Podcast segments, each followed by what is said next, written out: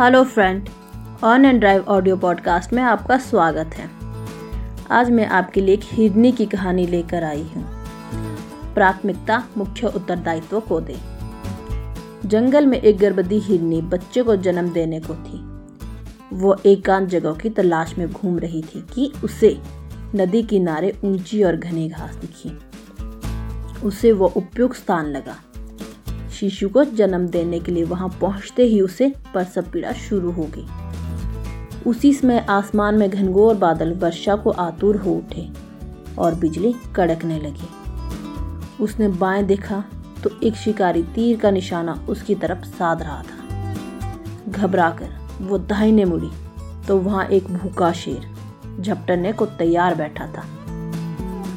सामने सूखी घास आग पकड़ चुकी थी और पीछे मुड़ी तो नदी में जल बहुत था। मादा हिन्नी क्या करती? वो प्रसव पीड़ा से व्याकुल थी। अब क्या होगा? क्या हिन्नी जीवित बचेगी?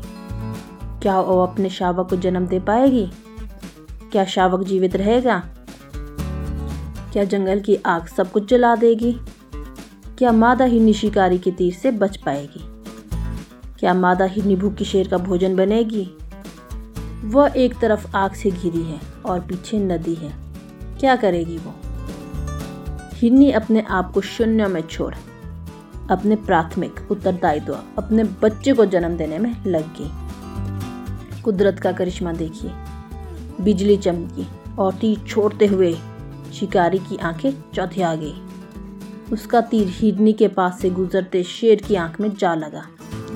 शेर दहाड़ता हुआ इधर उधर भागने लगा। और शिकारी शेर को घायल जानकर भाग गया। घनघोर बारिश शुरू हो गई और जंगल की आग बुझ गई। हिरनी ने शावक को जन्म दिया। हमारे जीवन में भी कभी कभी कुछ क्षण ऐसे आते हैं, जब हम चारों तरफ़ से समस्याओं से घिरे होते हैं और कोई निर्णय नहीं ले पाते। तब सब कुछ नियति के हाथों सौंप कर अपने उत्तरदायित्व व प्राथमिकता पर ध्यान केंद्रित करना चाहिए। अंततः यश अपयश।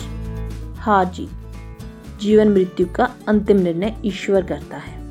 हमें उस पर विश्वास कर उसके निर्णय का सम्मान करना चाहिए। धन्यवाद। सुनते रहिए ऑन एंड ड्राइव पॉडकास्ट